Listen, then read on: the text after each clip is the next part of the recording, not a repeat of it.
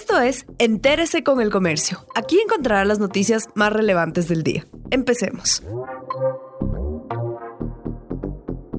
A continuación, los temas más destacados en el comercio este miércoles 20 de enero.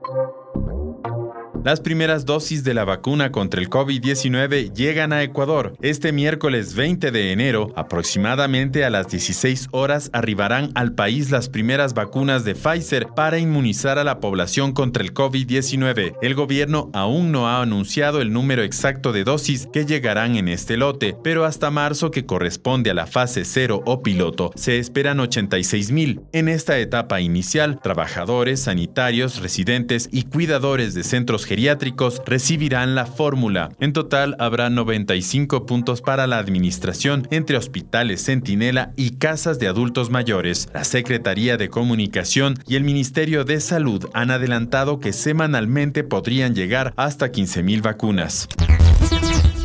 El monto destinado a subsidios de combustibles del 2020 fue el más bajo en 17 años. La caída del precio del crudo, el consumo de combustibles y el nuevo esquema de fijación de precios ha influido en una reducción de los egresos que tiene que hacer el fisco para subsidiar los precios de los derivados. El Estado destinó entre enero y noviembre del año anterior 375,4 millones de dólares, la cifra más baja en 17 años. Además, el Estado obtuvo por primera vez en los últimos 17 años recursos a su favor por la venta de gasolinas importadas, que incluye a la Extra, Ecopaís y Super. Entre enero y noviembre del 2020 se recaudaron 72,7 millones de dólares, según el Banco Central del Ecuador.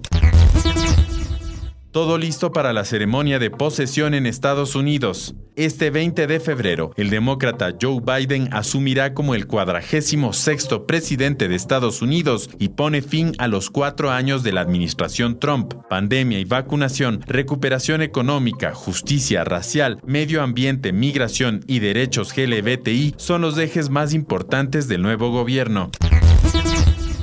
La multa por incumplir los plazos de la revisión técnica vehicular es de 25 dólares. Entre los propietarios de los vehículos hay expectativa por el inicio de la revisión técnica vehicular que comenzará el lunes 1 de febrero en Quito. En la Agencia Metropolitana de Tránsito se informó que desde el próximo 25 de enero se habilitará el portal web para agendar las citas. Con ello, los usuarios podrán separar el día y hora para hacer el trámite. La multa por incumplir la calendarización de la revisión es de 25 dólares. Este servicio se reactivará en seis centros del Distrito Metropolitano, Guajaló, Guamaní, Los Chillos, Carapungo, Florida y San Isidro. Gracias por acompañarnos. No olviden seguirnos en Facebook, Twitter e Instagram como El Comercio Com.